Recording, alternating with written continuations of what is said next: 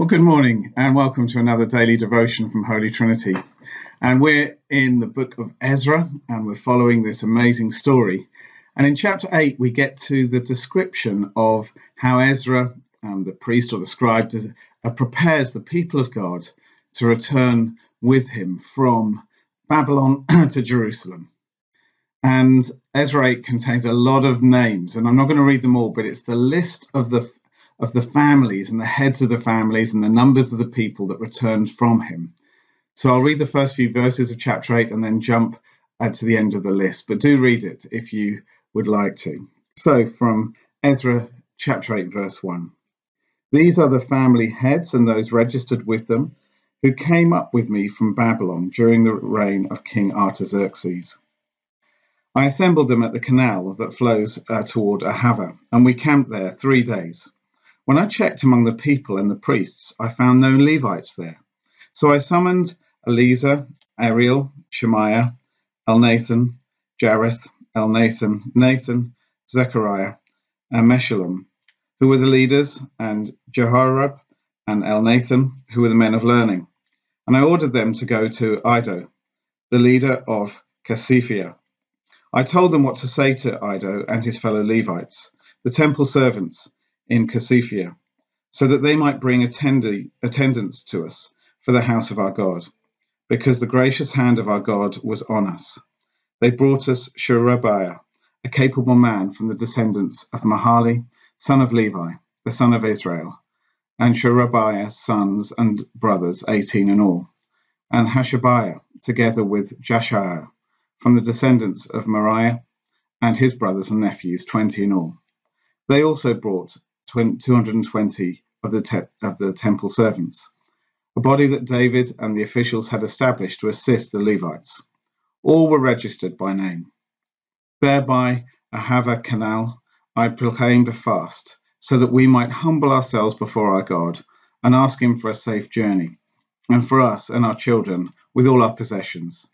I was ashamed to ask the king for soldiers and horsemen to protect us from enemies on the road, because we had told the king, The gracious hand of our God is on everyone who looks to him, but his great anger is against those who forsake him. So we fasted and petitioned our God about this, and he answered our prayer. I love taking these stories and trying to connect them with our lives today. And so we're in a place at the moment where we're preparing, as it were, to begin to open up the church buildings and begin to think about what corporate life as a church could look like as the lockdown eases. And here's some principles in this passage to guide us as we begin to imagine what we're doing. Because here's Ezra, and he's preparing to go from Babylon to Jerusalem. And you can see behind this story that he's got in his mind what will we need? What what what what's God's call on us? Well, our call is to rebuild the temple. And if we've rebuilt the temple, we're going to need Levites because they're the only ones who, under God's law, are allowed to serve in the in the sacrificial system within within the temple. We're going to need temple assi- attendants. And so he he has this vision in his mind, and he has that in the background as he begins to call the people to return to Jerusalem with him. So here's three principles for us to uh, to think about as we think about rebuilding and re-establishing our corporate life as a church and the mission that God's called us to. The first one's community.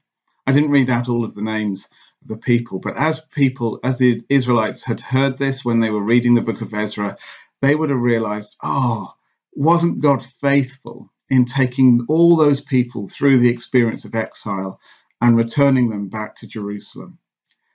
In our time of lockdown, I wonder who's going to return, who's going to continue on following Christ, who's going to be part of Holy Trinity as we go forward.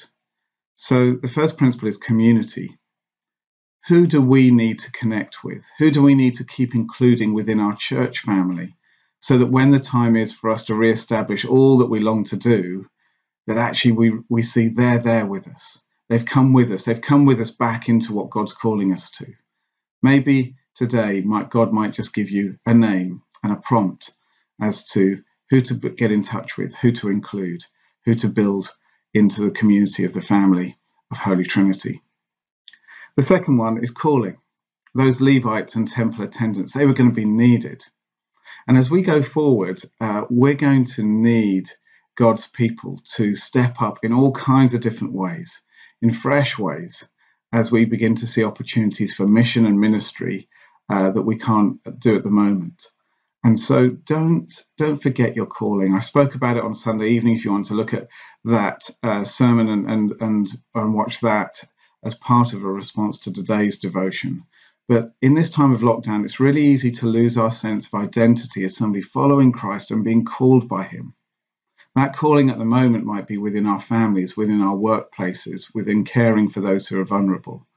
And into the future, there will be a fresh opportunity for us to express our calling in Christian mission and ministry, even beyond what we've got, we're able to do at the moment. So try to connect with a sense of, Lord, what are you calling me to do now? And Lord, what, what's your call in the future? What dreams might you give me? What imagination might you release in me for what I might be able to do in your service. And the last part is consecration that they humble themselves and they fast in order to depend on God for safety and provision as they journey from Jerusalem, uh, from Babylon to Jerusalem. And I'm really interested that what God's enabling us to do before we go back into corporate worship and, and, and mission and ministry is He's opening the church buildings for prayer. We're going to have a few days of consecration as a church where we're going to invite people to, to gather in the church building for private prayer and to pray for themselves and to pray for the church and, uh, and the future.